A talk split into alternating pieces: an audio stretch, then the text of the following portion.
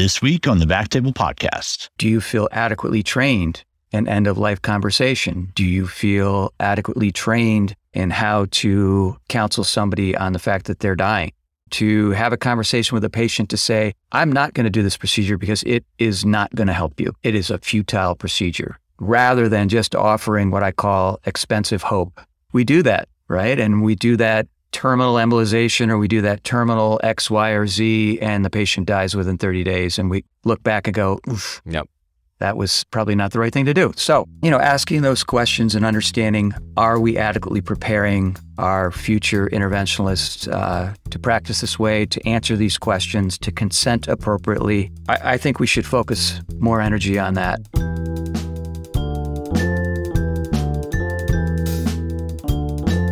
Hello, everyone, and welcome to the Backtable Podcast, your source for all things interventional and endovascular. You can find all previous episodes of our podcast on iTunes, Spotify, and backtable.com. First, a brief message from our sponsor. RadPad was developed by physicians for physicians, clinically proven radiation protection during cine and digital subtraction angiography. Don't bet your career or your health on anything less.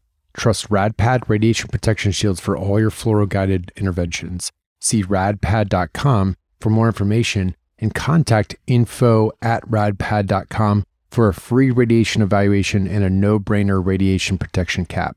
And don't forget to tell them that you heard about it on the Backtable podcast. Now, back to the episode.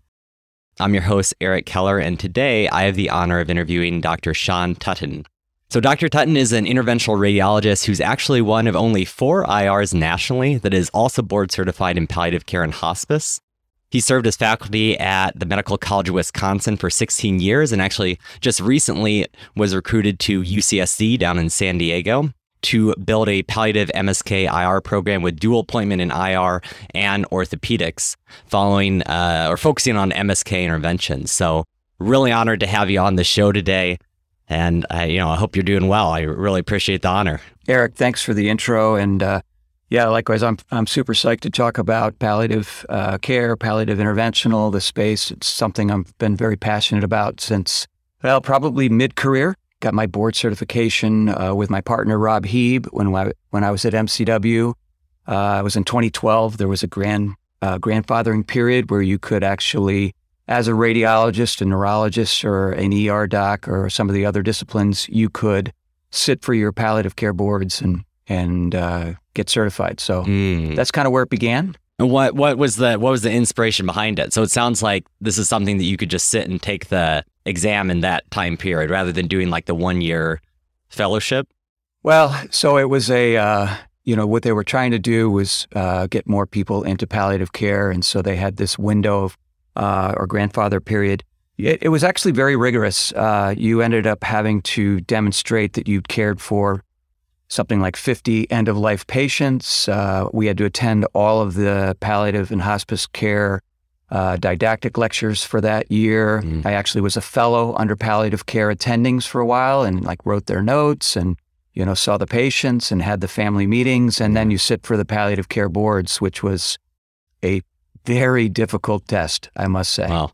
Uh, a lot of medicine, you know, a lot of uh, pharmacotherapy and, you know, opioids and interactions with some of the other medicines. But it really was a life changing experience for me. I'm, I'm really happy I did it looking back. And What what was your what was your inspiration that kind of led you there, or first introduced you to maybe the importance of palliative care? You know, I, I want to get through definitions too, but I'm interested in maybe we Yeah. can start with your your story and what led you there. You know, so I, uh, for a long time, have been taking care of patients that are end of life. You know, they, they've already got bone metastases. Uh, my area, of course, is MSK and spine interventions. So, by definition, the vast majority of my patients are end of life patients that are just looking for quality of life. They're they're looking for answers. Uh, you know, should I do this procedure? Will this help me? Uh, is this going to make a meaningful difference in my survival or in my quality of life? And I would see these patients in clinic, and and I always, I didn't always have the answers, right? And I didn't actually know how to frame the questions and the and the responses to what's my prognosis and how long am I going to live, doc, and all these these things that we hear all the time when we're in clinic as IRs. And And so I really felt a little bit inadequate in my communication skills and my knowledge base. And I wanted to learn more about that. So that's really, that was the genesis of it. You know, those difficult questions that we all face when we're sitting in a clinic uh, visit with a patient who has, you know, metastatic pancreatic cancer and they, you know, they, they want to see their daughter's wedding and walk her down the aisle. And I have a number of patients that, you know, sort of jump out where they would say, I'm having this terrible back pain and I've got this metastasis and I'm on all these terrible narcotics and I, you know, I can't think straight and I just want to see my my daughter walk down the aisle. I just want to walk her down the aisle. And so, yeah. you know, framing those goals and and framing that uh, sort of uh, quality of life discussion, that's that's really what you know sort of pushed me to try to get more training. Yeah, it's interesting because you know I I think we got talking around some of the ethics stuff that I've been doing recently, and when we surveyed right. IRs, this this was like the number one challenging, sticky issue that people felt like that they dealt with day in and day out is yeah. how do you have these conversations? How do you navigate when you should do something, not necessarily just because you can do something, all those sort of things. But you know, here you are years ago that had that same response and then went and did that extra training to feel more confident in it, which I think is is really inspiring and interesting that I think people would be really interested in hearing about. So Yeah. Well, you know, I, I, so I think all physicians, and especially physicians that do things to people, right? Proceduralists, surgeons, need to have this kind of training because we we offer these these glimmers of hope to patients, right? And so you come into the room, you got your white coat on, and you're towering over the patient, and you sit down and you say, "I'm going to do this liver directed therapy," or "I'm going to do this you know, this surgery, and they are they're hoping for the cure, right? That that's what's in their head, and they're hoping for, wow, this is going to buy me time, and this is going to be the thing that really does it. That's a awesome power that we have, right? And so we need to be really careful with that, and really, uh, when we are consenting patients and talking about what we can and can't do, really being thoughtful about not over overstating, right, what we can do, and you know, under promise and over deliver, right? Sort of the, the adagio that we all should be using. But so to get back to the point of, you know, the training, I think anybody who has that uh, sort of role in medicine needs to have more training on how do you talk to patients? How do you frame prognosis? How do you understand a procedure that's maybe futile versus a procedure that truly is palliative and might improve a patient's quality of life and, and you know the time that they have left. Yeah, exactly. Well, let's uh let's walk through it then. Maybe starting with some sure. uh, definitions because I think, you know, first and foremost getting into the word palliative care, I think palliative care and hospice gets kind of mixed together and used interchangeably. So maybe we can start with you know, what is palliative care versus hospice versus futility versus like a palliative care physician. Like I think it gets to be a little word soup that maybe interventional radiologists aren't necessarily yeah. comfortable with. Yeah. So, you know, if you look up hospice and palliative care, you know, there are some things that will pop out and go on there. There's actually, you know, the Association of uh, Hospice and Palliative Care Physicians, and there's there's a whole board certification, and and it's a specialty into it as part of internal medicine. You know, and sort of the mantra is, you know, to cure sometimes, to relieve often, but to comfort always, right? I mean, that's that's the difference, right? So we're shifting away from curative intent to symptoms management and relief of symptoms, and you know, so control of pain, you know, uh, trying to strive for the best quality of life for the patient. These are the things that palliative care physicians think about. So palliative care is really has that goal in mind. And so they're connected in the sense that often patients that benefit from palliative care who may have a terminal disease uh, or a chronic disease, at some point in the trajectory of their disease, are going to become candidates for hospice. And so hospice is a uh, is a separate entity in the sense that when you're in hospice, enrolled in hospice, which is a you know sort of the Center for the Medicare has its own designation for hospice and it actually has its own benefit. So when you enroll in hospice, you're sort of signing on to the concept and to a contract where you're not going to pursue a lot of like life prolonging, life extending interventions and therapies, you're really now focusing on symptoms management and you and there's this general acknowledge, acknowledgement that you've got six months or left or less to live. Mm-hmm. And so you enter into the hospice, you know, benefit, uh, which is separately paid for. And that has some benefits because there's more benefits, there's more support, there's home care, um, the, the palliative medicines that we use, you know, the, the opioids and some of the other expensive therapies for relief of symptoms, those are covered by hospice. And so that's the good part of the hospice benefit. The difficult part is that if you, as an interventionalist, say, I want to do a celiac plexus block or a neurolysis, or I want to do this really valuable pain relieving procedure, sometimes the patient has to actually Go off of drop hospice. out of, go off of hospice so that they can have that intervention and then re-enroll. So there's there's some rules around this that I think are actually a little complicated and get in the way sometimes of patients, you know, overall well-being. Hopefully I explained that well enough. The thing that's a challenge is when you see a patient in the clinic as an interventionalist and you're talking about maybe referring them to palliative care so that they can have optimal symptoms management, you say palliative care, they hear hospice. I was just about to bring that up, actually. I, I think even on the physician side, sometimes I think that you know you, you get this referral and you say, you know, hey, I think that this is someone that would really benefit from getting palliative care involved, and you know what the sometimes what interventionalists hear is, oh, we're giving up or whatnot. Which- Whereas I almost Right. think that palliative care should be part of every tumor board in a way, right? I mean, it Yeah, should be part of that yeah. conversation, but. Yeah, and I think they are in some in some areas. Uh, at MCW and at UCSD, uh, they don't routinely participate in the tumor boards, but I, I agree with you. I think they should. They tend to be a service that's stretched pretty thin. At uh, UCSD, uh, Anthony Tadros, who's one of my partners, who's actually one of my fellows at MCW, super guy. He, uh, on- on his own initiative, even before I arrived, uh, started a weekly conference with palliative care.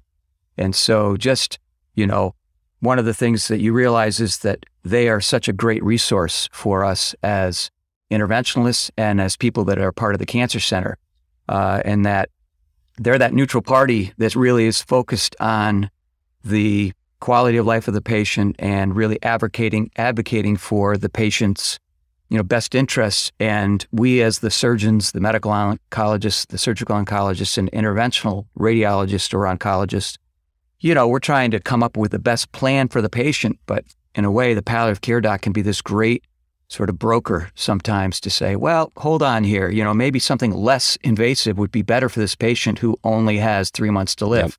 Almost right? like the 10,000 So- foot view in a way sometimes. Kind of saying, you know, what, what really matters here? Where are the goals? I One of my favorite things I learned from palliative care was a saying, uh, goals before holes, which re which came up on uh, Twitter recently. And I, I'd forgotten about that, but I think that that kind of says it well, maybe from the IR side, right? Is that well, what are the goals here? So No, I, I actually have never heard that before. I think that's awesome. That is, I am stealing that. That's, that's going on my Twitter feed for sure. well, may, maybe that could be the title for the the episode, right? yeah, goals before holes. Yeah, absolutely. You know, one of the things that's interesting when you look at, uh, you, you were sort of talking about, you know, how palliative care physicians think and definitions. I was preparing a talk for uh, interventionalists on palliative care, palliative interventional. Actually, uh, Sarah White and I sort of shared this talk. Uh, she presented it at a meeting. I've presented it at a meeting. But you know, if you look at their kind of their mantra, relief of your symptoms and distress, help you better understand your disease and diagnosis, help clarify your treatment goals and options, understand and support your ability to cope with your illness, assist you in making medical decisions, coordinate with your other doctors. So that's their mantra. But I would say that's everybody, right? That should be our mantra. Like that should always be, no matter what Yep. the patient's story is, that should be it. So maybe we should talk about that then. You know, maybe let's talk about the average IR out there, not the person that's going to get double board certified in palliative care and hospice. What what is this? What is a more palliative minded or you know evidence supported approach in your opinion that, that the average person would take on? Yeah, I guess I, I don't know that I'll answer it perfectly, Eric, but those sort of key tenets that I just sort of outlined, that's really how I frame my discussion when I sit with a patient and I go through what I can offer them. And uh, I do an informed consent and I start talking through this is your disease. Many of the patients that we talk to don't realize what their disease is, right? They've, they actually don't know they have cancer sometimes, right? That's not uncommon, unfortunately. So, hey, you have a terminal cancer, you have metastatic disease. So, really helping them understand their disease and diagnosis. And then, what are your goals as a patient? And so, the the interventionalist, the average interventionalist out there, can really, when they're having those conversations in the clinic or they're having, you know, they go up and see the patient on the floor, you know, sitting down with a patient, which is something you learn in palliative care. Don't stand and tower over the bed. Sit down at the same level, get in a chair and sit down and talk to the patient hold their hand if you can, you know, like get connected to the patient so they feel comfortable with you and really walk through, you know, this is what's going on and this is what could be done. And this is what my role is as an interventionalist. Um, this, these are the limitations. You know, this is what it will do. This is what it probably won't do. Yep. Right. These are, the, you know, really getting down to the nitty gritty of informed consent and, and really educating the patient. And then another thing that you learn in palliative care is ask them to repeat it back to you. Say, okay, what did I just tell you? What did you hear? You know, and if they can tell you that they have metastatic pancreatic cancer as a, as a example, and that you're going to do an ablation and a vertebral augmentation or an ablation and osteoplasty, and what's that going to do? That's uh, I think it's a really useful skill set to kind of develop. It's like any muscle, you know, you have to kind of exercise it. Um, it's uncomfortable at first. Yeah you know, because you're you're it's a communication style that's a little bit different and it takes a little bit more time. But uh, I guess that that's my recommendation. I don't know if I hit your question right. No, I, I think that's I think that's great. I I just think that you know your your average listener is sometimes looking like what what's something practical that I can do right now, and I think even yeah. just that, right? Like you're meeting this person for Y90 radioembolization, third biliary drain, right. whatever it is, right? And that you know going in sitting down at their level, establishing that rapport, laying it out as as you were saying, not kind of like uh, skirting around the issue. Sometimes, like being afraid to say, you know, this is this is terminal cancer, right? Metastatic terminal cancer, and then assessing that understanding. I, I mean, hopefully, I would hope that's something that someone would do for me. You know, if it was my physician. So hopefully, something that mm-hmm. we can all do in interventional radiology. Maybe something that we should should teach more. I mean, I'm sure you teach your, your fellows that, but I'm not sure that's common across all of interventional radiology. yeah. So at MCW, to the credit of uh, you know Parag Patel and Matt Scheit, uh, Rob Hieb, uh, before them as program directors, you know, when we invested the time, Rob and I, to to go through the uh, board certification, one of the things that we took away from it was we've got to have our residents and fellows interface with with this team.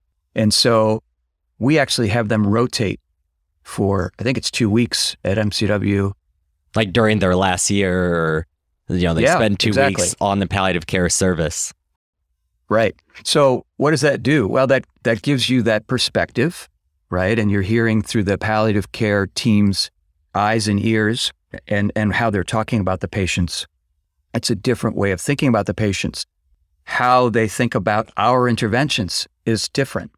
But it also is an opportunity because you can advocate for the minimally invasive procedures that we do in interventional radiology and say, hey, wait a minute, this patient should have a celiac plexus block and neuro- neurolysis. Or we can do a pudendal block and see if this helps this person's pain. You know, this, patient should have an ablation, right? I mean, so those those are the opportunities. And then sitting down in the family meetings where you're having these very, you know, sort of powerful conversations of, with the patient and the family and the physicians and trying to get everybody on the same page. Invaluable experience for our, you know, interventional fellows and, and residents. So I think now that we have some flexibility in the training, I think that's a really important part that we should be integrating into our interventional radiology residencies around the country is some exposure to palliative care and just building that building that relationship. And so we do that at UCSD. Uh, we don't necessarily have them formally rotate on palliative care, but because of Anthony Tadros' work and these weekly touch bases that we have, you know, we're, we're able to, we're, we're pretty connected to palliative care. And obviously, with my background, you know, I sort of make it a priority. Exactly. I mean, I think that makes a lot of sense to me, but I guess the two of us are preaching to the choir a little bit. Yeah. Yeah. but um, maybe maybe we talk about the kind of the next level. So that's maybe the average approach. Let's say I'm someone that really wants to make palliative interventions or palliative care a part of my practice. You know, you're probably one of the best people to ask about this. Is how do you how do you build that? How do you acquire those skills? W- would you recommend someone pursuing a palliative care hospice, you know, certification, or do you think maybe that's overkill if you have a good relationship with palliative care, or what what have you felt over time? Because you've kind of, I guess, experienced both sides of it now, ha- having done that and having that not done it Yeah. before. So yeah, it, you you've hit on a an interesting question because I'm actually right now at you know ten years Oh, out. okay.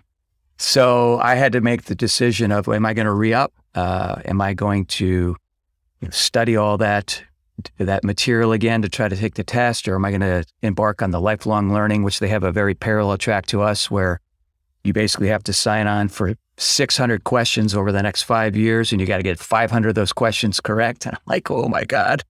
So I said, you know what, I'm going to do it. Okay. And so for me personally, I've already invested all this time and energy, and this is something I'm truly passionate about. So I took the plunge. Hopefully, I won't flunk, but along the way, even if I do flunk, I'll have, I'll have re-upped and I'll have really learned a lot more, and I've really refreshed my learning. And I, hopefully, I'm the conduit for our society and for for my team and for interventional to sort of continue to make this something that people think about yeah. right? It, so at that at minimum, you know, that's me. I think the average interventionalist who wants to take it to the next level doesn't necessarily need to do the the fellowship.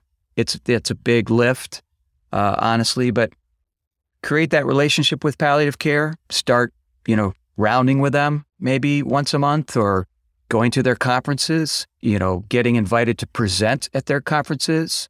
One of the cool things uh, about having the fellows and the residents rotate is that they can educate the palliative care team on the procedures we do, but also can go over the imaging because we we assume you know that all of the other special specialty players understand a basic level of imaging, but you'd be surprised. You know, so our fellows are teaching them, well, this is the pulmonary nodule and that's not the pulmonary nodule. And oh, you know, here's the chest wall metastasis and see how it's invading into the, the nerves. So there's this opportunity to really cross pollinate, which I think is is awesome, right? And so I think that's probably what I would recommend folks do is uh, connect with the palliative care team. Hopefully, there's a an inpatient palliative care team where you're working, and really build that relationship. And that relationship will educate you, and it will also build your practice.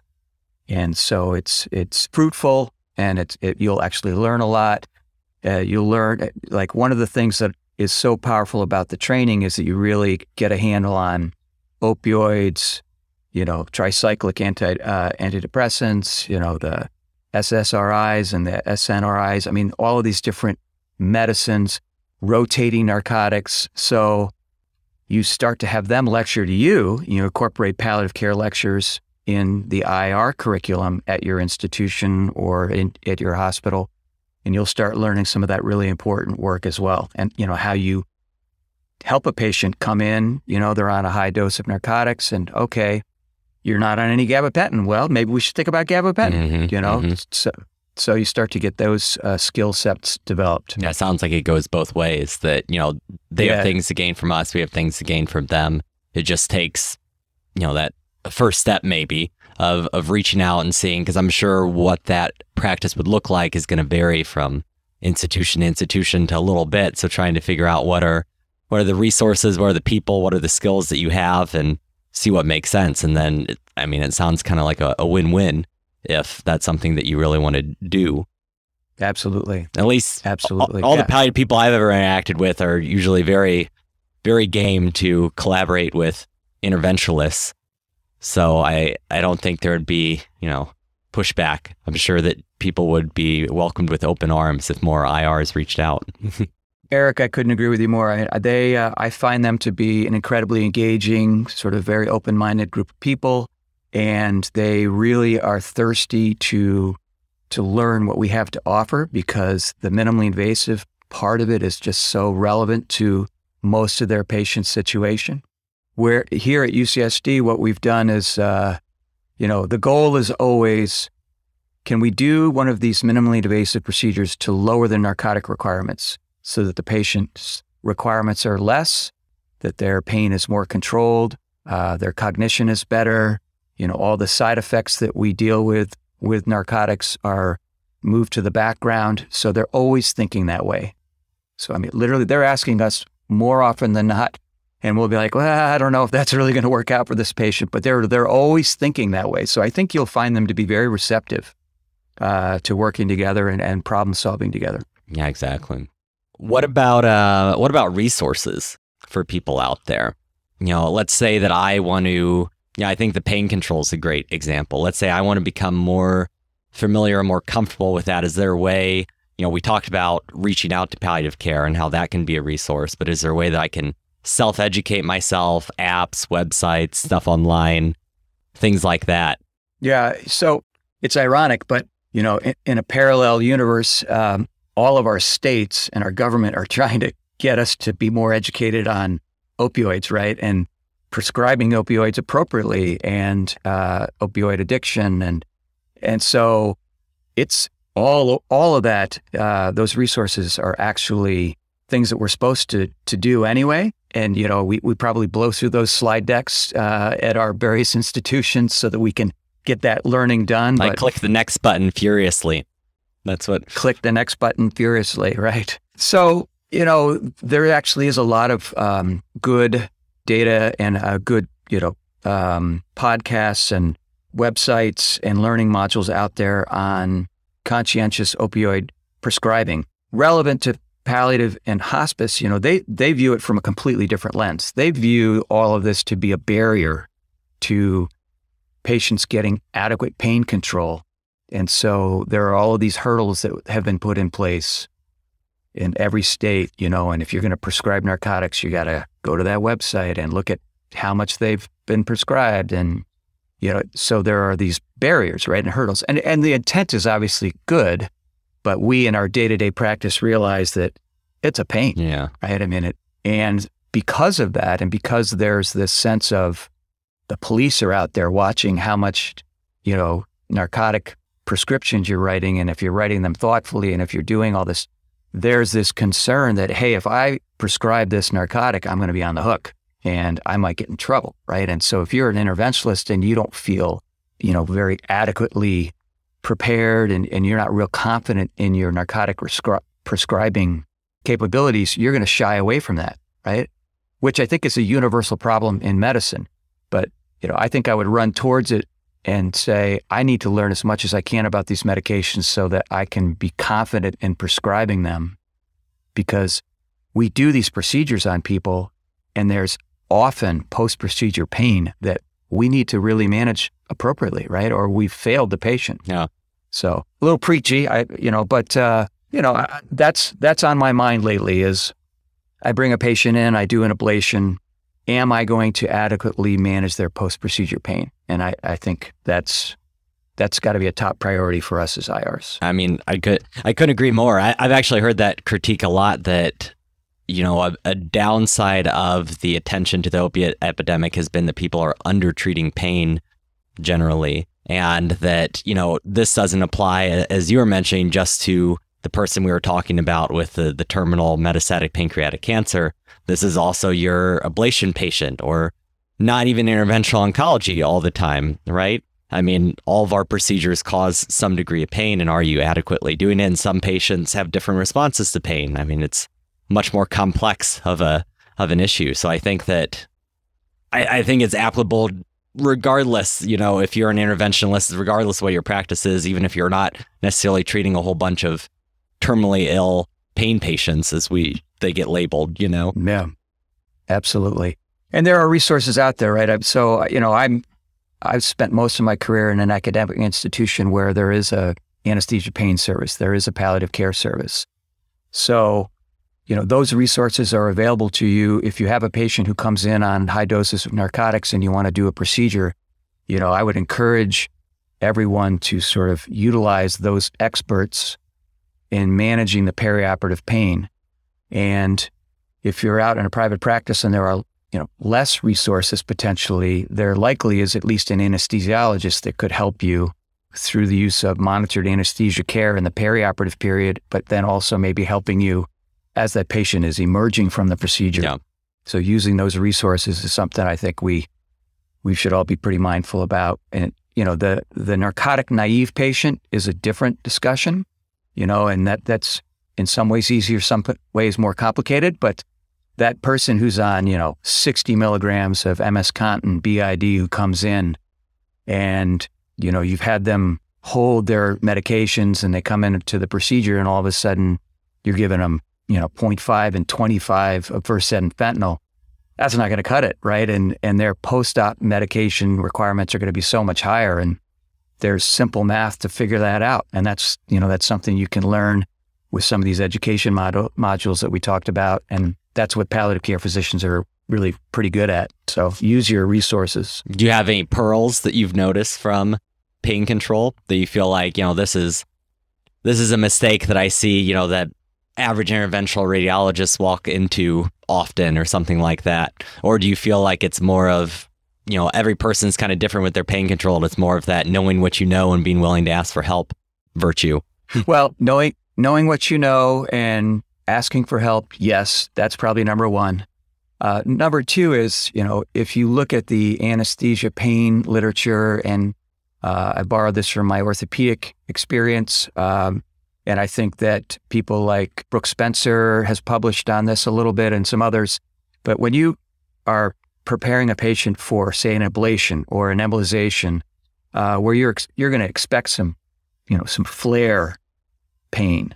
So either from post embolization syndrome or post ablation flare, you know, a layered pr- approach is important. And so just thinking that the narcotics are going to do it all is, I think, a simplistic approach to managing patients' pain. And so one of the pearls that I've sort of stumbled upon and sort of incorporate, which I think a lot of others do, is Tylenol, one gram pre op, and starting them on gabapentin, maybe three to 600 milligrams, 48 to 72 hours every night before the procedure. Getting ahead of it. And getting ahead of it. Intraoperative uh, steroids if uh, you're going to do an ablation or an embolization. So I'll often give eight to 10 milligrams of Decadron IV intraop and Toradol, Mhm. right? 10, 15, 30, depending of Toradol intraop. So you've got a layered approach, right? So you've got gabapentin, level one data for perioperative pain. You've got Tylenol, level one data, perioperative pain.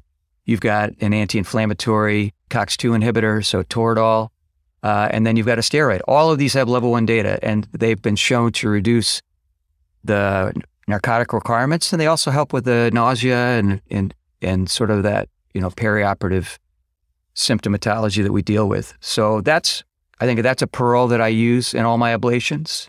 And then as they go out the, of the procedure and go home, Medrol dose pack, continue them on ibuprofen, continue them on Ty- Tylenol, and maybe gabapentin every night, couple you know for a couple of mm-hmm. days. That's a pretty common kind of cocktail that I think if you're not doing that, should consider doing that. Yeah, I think I think that's great, even for you know uterine fibroid embolization, right? I mean, that's a solid organ ablation, pain flare afterwards type thing, targeting multiple points on that pain pathway, not just you know snowing them, so to speak, with narcotics is probably a better way to go. Or I've also seen people um, uh, who at UCLA do like the hypogastric nerve block too beforehand on top exactly. of those things. Again, like getting ahead of the pain ahead of time. Well, and if it, it those types of strategies, you, you, as you were saying it, I was realizing that we hadn't touched on that. But you know, doing a block, if you're going to do some extremity, you know, embolization or ablation, that's such a simple thing to do, and it really helps the pain control as you're emerging from the procedure. So an ankle block, if you're doing something on a foot, uh, digital blocks, um, you can do intercostal blocks and and hypogastric blocks if you're going to do something in the pelvis, right? There's this uh, porta hepatis block that people are are talking about Oh, uh, that. using in concert. With, yeah, and so you know, doing an anesthetic block in the in the porta hepatis or a celiac plexus block if you're going to do a biliary intervention or you're going to do a, uh, a, a liver ablation. So these are all advanced level, but when you think about, you know, are they really that complicated? No, they're actually pretty easy. You're just sort of pairing one relatively straightforward block strategy with an intervention for a better outcome. Yeah. Yeah. And, you know, I think it goes back to a lot of the underlying themes that we've been talking about, about that knowing what you know, reaching out to educate yourself, reaching out to other people like the pain service, the palliative care yeah. to help you know really do a better job for the patient it's almost that uh, the thing that we're fighting against is this idea of feeling like you have to know it all and do it yourself right. sometimes which i think sometimes we fall into in in medicine at least it comes up a lot when i used to interview psychoanalyze physicians for a long time i'd love to hear more about that actually uh, but uh, i think that in interventional radiology, interventional oncology, we have a tough job, right? Because we want to offer all these wonderful procedures and we know that we can actually be make a real difference in patients' lives, but it's a huge spectrum of procedures.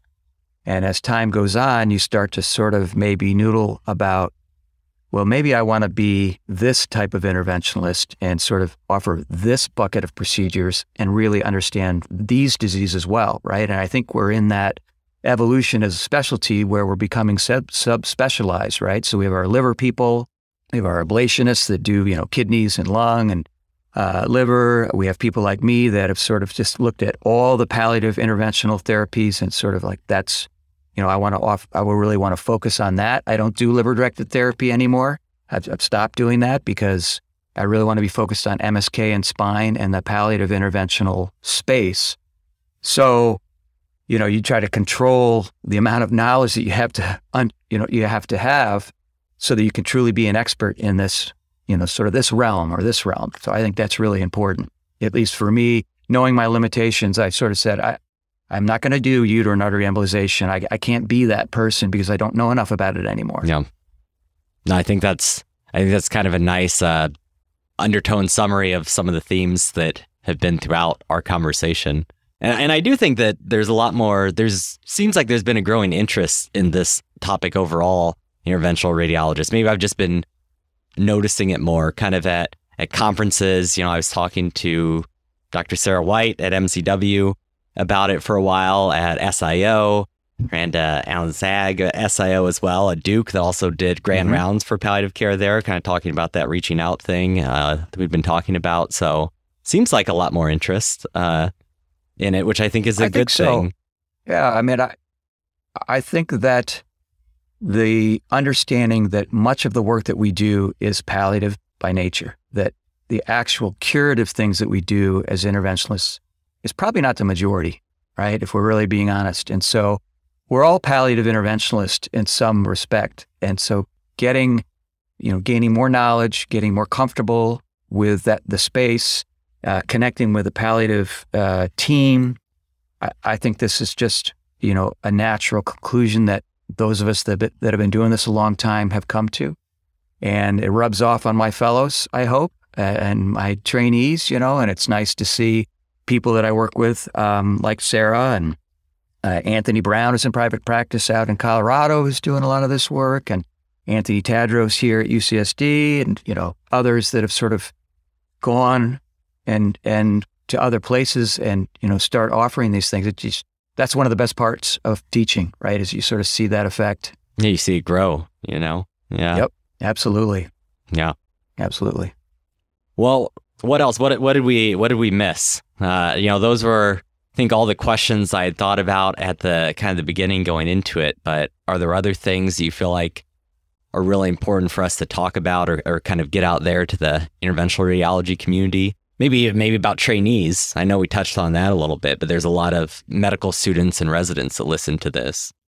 You know, I, I think that just to kind of flip it back to the education piece, uh, one of the things that we looked at was, you know, the educational program that our residents were going through and our fellows at the time when it was just a fellowship. And we asked some questions about, you know, do you feel adequately trained in an end of life conversation? Do you feel adequately trained uh, in how to counsel somebody on the fact that they're dying and that they're going to die? the futility discussion that you and I are passionate about. You know, do you feel adequately trained and prepared to have a conversation with a patient to say, I'm not going to do this procedure because it is not going to help you. It is it is a futile procedure rather than just offering what I call expensive hope, which is something we do sometimes, That's right? A nice so term. unfortunately, we we we do that, right? And we do that terminal embolization or we do that terminal X, Y, or Z, and the patient dies within 30 days. And we, we look back and go, Oof, Yep.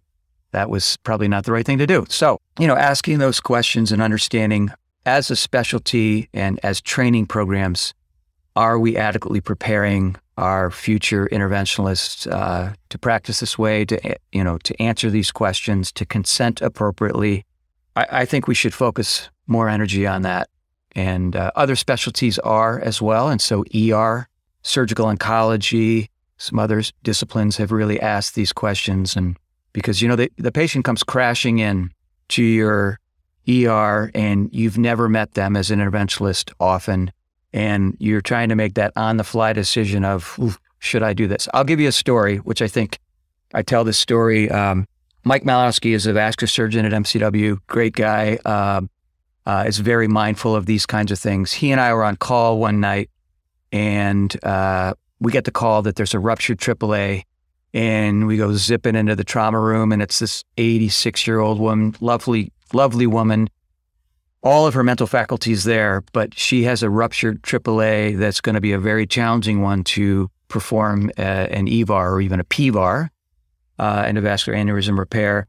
And she's going to end up going on dialysis because it involves the renals and you know it, it's it's going to be a daunting task and she's got comorbidities and so because of my training and the experience that I've had and and similarly with Mike uh, and how he thinks about patients and the fact that we were there as collaborating physicians which I haven't talked about yet but I think it's so important that the two of us were there together to provide that team-based approach and we had the the gumption, the the you know the sort of fortitude, if you will, to say to this patient and then to counsel the family, we're not going to do this. We're not going to do that EVARS, and because you're never going to leave the hospital. If you do leave the hospital, you'll be on dialysis, and your quality of life will be totally destroyed for the what whatever time you have left. Talk to the patient, talk to the family. They were totally on board with that. That made complete sense to to them. And so, you know, we put her into the ICU and we controlled her pain. We gave her some oxygen and she passed away a couple days later with all of her family around. You know, death with dignity.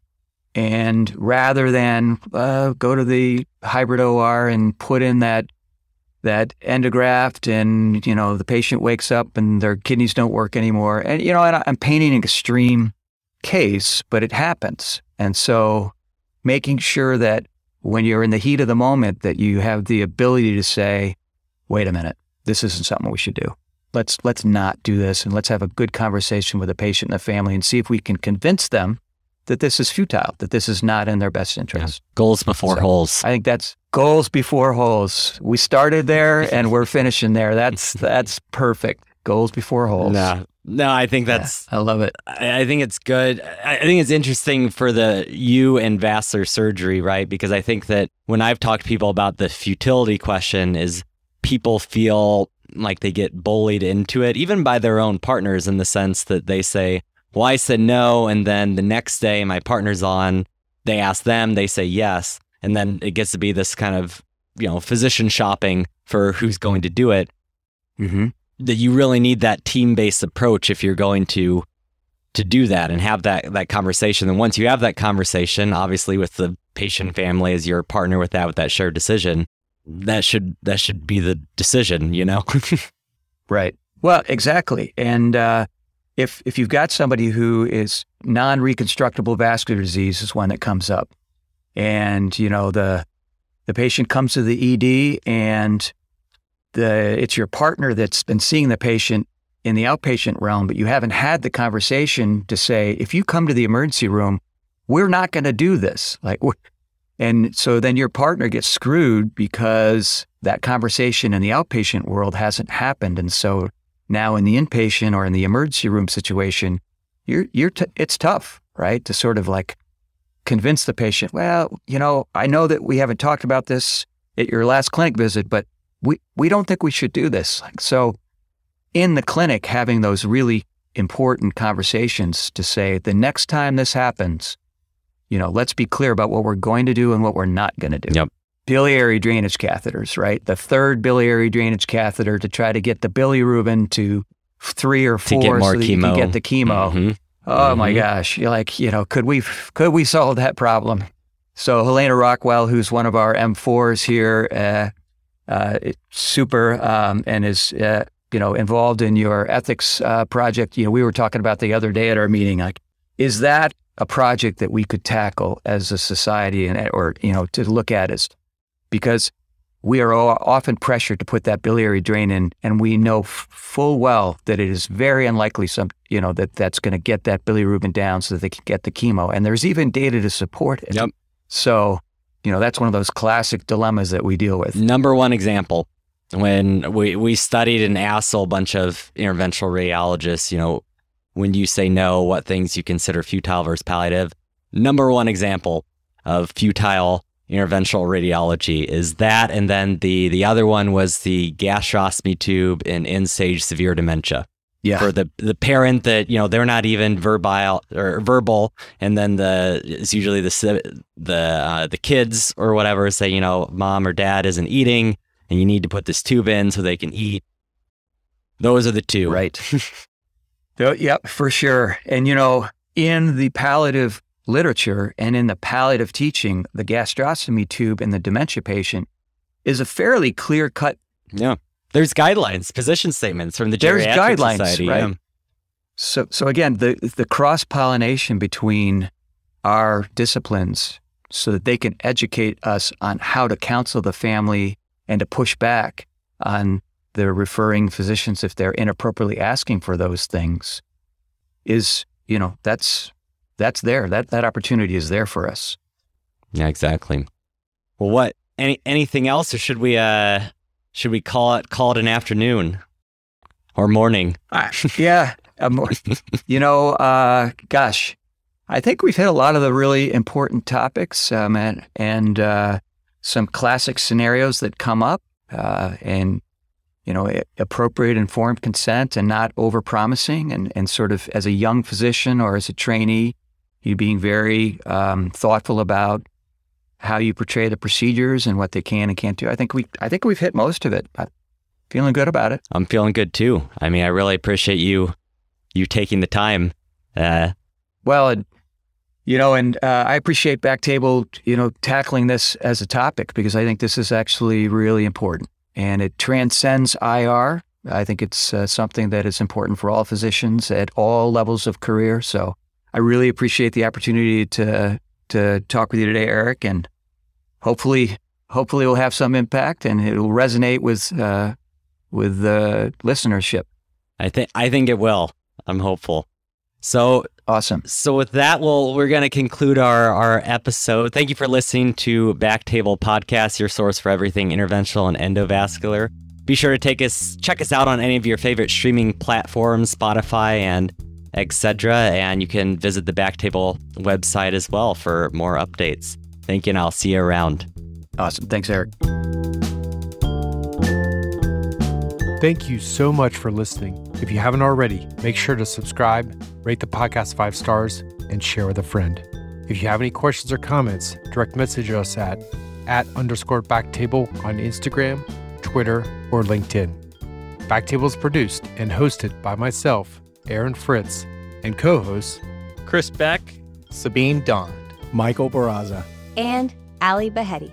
Our audio team lead is Kieran Gannon, with support from Caleb Hodson, Josh McWhirter. and Ness Smith Savadoff. Design and digital marketing led by Brian Schmitz. Article and transcript support by Taylor Robinson. and Delaney Aguilar. Social media and PR by Ann Dang. Intro and extra music is Ripperoo by Skeptic Moon. Find us on Spotify or at local live music venues in New Orleans, Louisiana. Thanks again for listening and see you next week.